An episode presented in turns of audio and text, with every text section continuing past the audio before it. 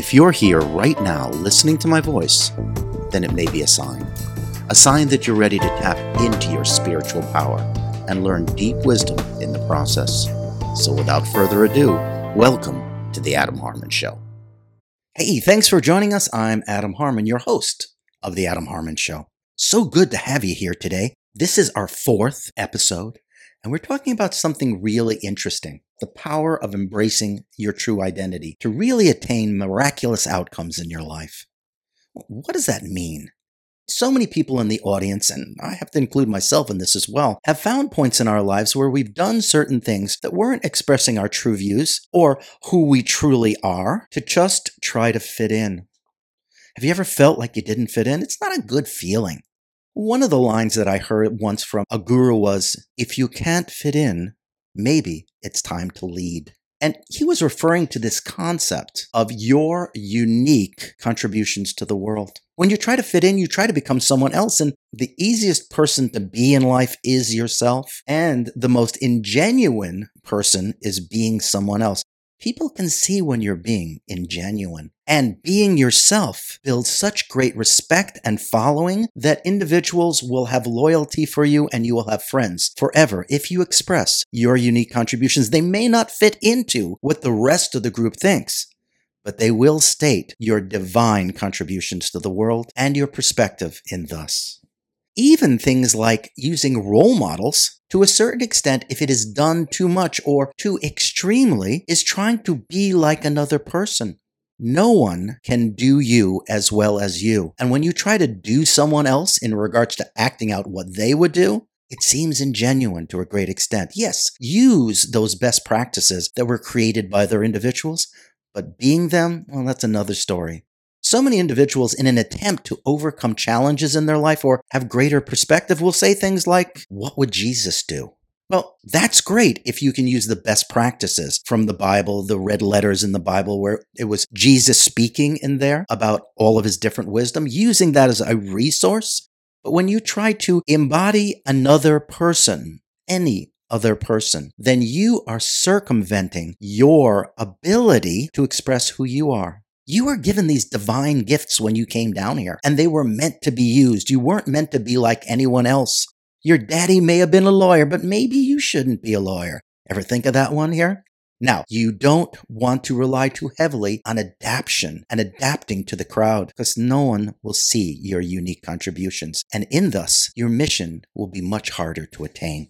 So here's the point here, is to find out who you truly are.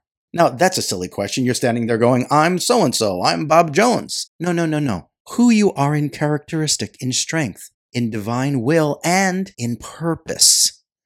That is what I'm talking about here. And most people don't know that. You know, the number one thing that clients ask me is, "Can you help me with my life purpose, my life mission?"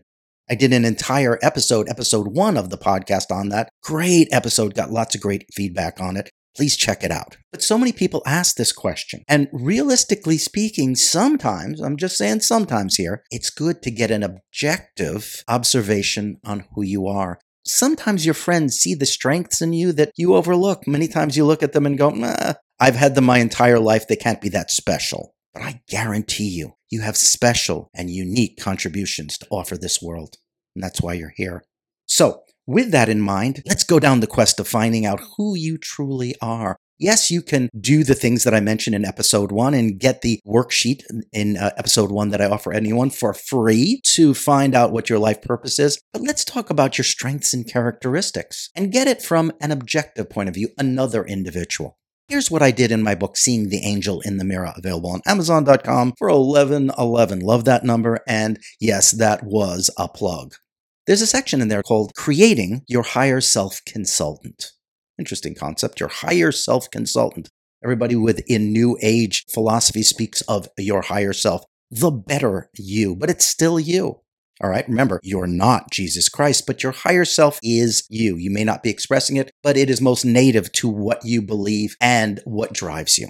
What I did to get this objective view of who I am is I went to ten individuals that I know, individuals who I like talking to, individuals who I feel energized after I talk to them, good folks who have good things to say. And I went to them and I gave them each an envelope with my address on it and a stamp. And I also gave them a sheet of paper and asked them to write down ten words which describe me. Adjectives, adverbs, whatever. They sent them back to me and I compiled the list of all of the things that people observe in me. I noticed something very interesting, two things. First of all, there were many things there that I didn't think were too special inside myself, but other people did. And then, secondly, there were things about myself I never even recognized. As a matter of fact, if I was to create a character, which I did with my Better Self Consultant, and look at all the characteristics of that individual, then I was anywhere between fifty percent and one hundred percent better than I thought I was. I was this amazing individual, and it was amazing just to take a look at that list. Then I said to myself, well, how do I embody this? How do I utilize these characteristics to overcome my major challenges in life? So what I did is I decided to create a character in the same way people envision Jesus Christ. I called my Better Self Consultant Jeffrey Tyler. And what I did at that point was I wrote down four of my top challenges in life, two of which I'd had for many, many years. And I wanted an advisor to give me a step-by-step approach to resolve these challenges. So with all of the characteristics that I wrote down about Jeffrey Tyler, I envisioned him the same way people envision Jesus Christ to say, what would Jesus do? And I had an imaginary interview with Jeffrey Tyler and I started taking down notes. I posed each one of the challenges to Jeffrey Tyler and said, what would you do? And all of a sudden started writing pages and pages of notes, many of them detailed instructions to overcome these issues. My goodness. Within three weeks after that exercise and me making application of those specific steps to overcome those challenges, three out of those four major challenges in my life were totally resolved. So having this ability to embody who you truly are and accept your unique contributions in that process allows you to overcome challenges and walk through all of them smelling like a rose. These exercises of what would Jesus Christ do? In my case, what would Jeffrey Tyler do? They can be increased in effectiveness and overcome challenges as they come, not just a written down list. And we do this by understanding the difference between mental belief and physical belief. I call that physical faith. Let's talk about mental faith, first of all. What is mental faith? Mental faith is when your neighbor down the way who you've known for seven years, his name's Bob. And Bob comes over and says, can I borrow one of your three bicycles? Mine's in the shop and I want to go on a bike ride with my kids. Now, you've known Bob for seven years down the road. Seems like a stand-up type guy. You know where he lives. So you say, sure, no problem. You can have one of my three bicycles. The next day goes by and Mary, a mutual friend of you and Bob's, says, hey, have you seen Bob around anywhere? And you say, yeah, I just saw him yesterday. I loaned him one of my bikes. And Mary goes, oh my God, bad move. I loaned him one of my bikes three years ago and I never got it back. That introduction of this new information about Bob took your faith in him and drastically lowered it. So that concept of mental faith is constantly shifting. Let's take a look at the difference between that and physical faith. Physical faith is more like the faith that you have in the sun, that it will rise each morning. It's been happening ever since you've been an itty-bitty baby, and you have this faith that is so deeply ingrained in your body that it's literally almost at the subatomic level. If for some reason you woke up tomorrow morning and the sun wasn't out, and you waited around until eleven wondering what's going on, and then you hear over social media from the scientists that they've lost the sun, they can't find it. That betrayal of that physical faith would actually form pain in your body and possibly panic. That's what physical faith is. It's deep. It's hard to break. And when you do, it's painful. But there are positive aspects of physical faith. And one of those positive ways to use physical faith is to A, find out who you are. And I did that with the Better Self Consultant approach that I had in my book. And then B, to feel it in your body. You can literally feel things in your body and it can change your physical abilities. It can change your outcomes in life, your ability to see opportunities in your life that you were never able to see before. Yes, truly identifying with who you are in a state of physical faith is powerful. Let me give you an example of this. There was an experiment once done, and there were two studies actually published on it. And a group of individuals, these were men between the ages of eighteen and eighty, were told to do as many push-ups as they can to exhaustion. They measured the amount of push-ups they were able to do as their baseline. The second thing they measured was magnetic phosphorus resonance of their muscles. What does that mean? It means it's measuring the amount of A T P production at the level of muscle cells, which means the production of energy in your body. And then one week later, after all of them had a chance to recuperate, they once again were told to do as many push-ups as they could, but at the same time, say out loud, "I am weak. I am weak." This was that physical belief inside of them. Well, they did that, measured both the amount of push-ups and the amount of A T P production at the muscular level. And they found out something interesting. They did, on average, twenty-three percent less push-ups. And the A T P production was twenty-four percent less. Interesting, right? They all stood there going, wow, this wasn't my best day.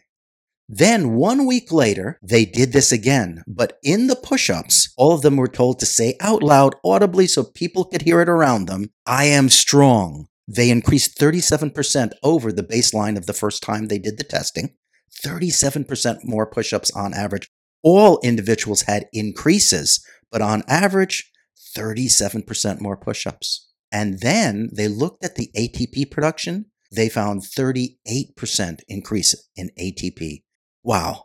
This was not just a psychological thing. This was a real thing. So what I'm really trying to say here is that when you believe and feel it at a deep level in your body of who you really are, then guess what? Your life changes. You're able to do amazing things.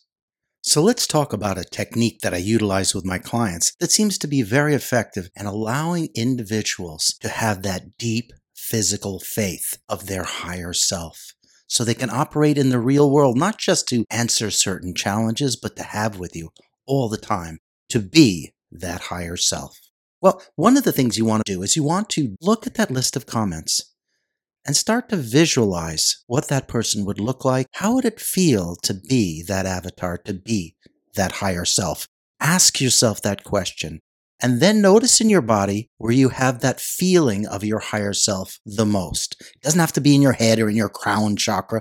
Don't overthink this one. It could be in your heart, could be in your intestines, could be at your solar plexus, wherever it is. I want you to start feeling that feeling of being your higher self.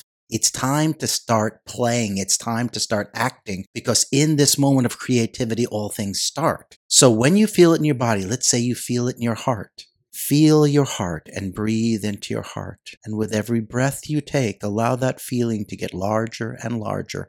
Go on a walk out in the world, feeling that feeling in your heart and breathing, where it gets a little bit larger with every breath. And as it starts to get larger and fill past your heart into your chest, keep on breathing, keep on walking, keep on feeling what it would be like to be that individual, that avatar, that better self. Let it spread through your arms and down your legs, to the ends of your toes and to the ends of your fingertips, to the top of your head. And keep on breathing. And when it encompasses your entire body with every breath, then imagine it becomes more intensified. You start feeling as if you are that person. In that process, you will have resistance, because your body is so used to you holding the vision of who you believe you are in the past, which was all related to adapting to the world around you. Now this is something different. Keep on pushing through. Keep on trying that exercise every single day until your body gives in and starts to become you, your true you, your true identity, your true higher self. There's so many different ways in which this helps people out there, and I am so glad to help you with this process. Until next time, this has been The Adam Harmon Show. Have a great day. Thanks for joining us today.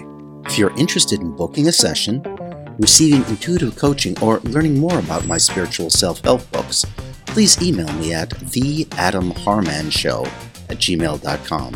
That's T H E A D A M H A R M A N show at gmail dot com. Take care and have a great day. We'll catch you on the next episode of The Adam Harmon Show.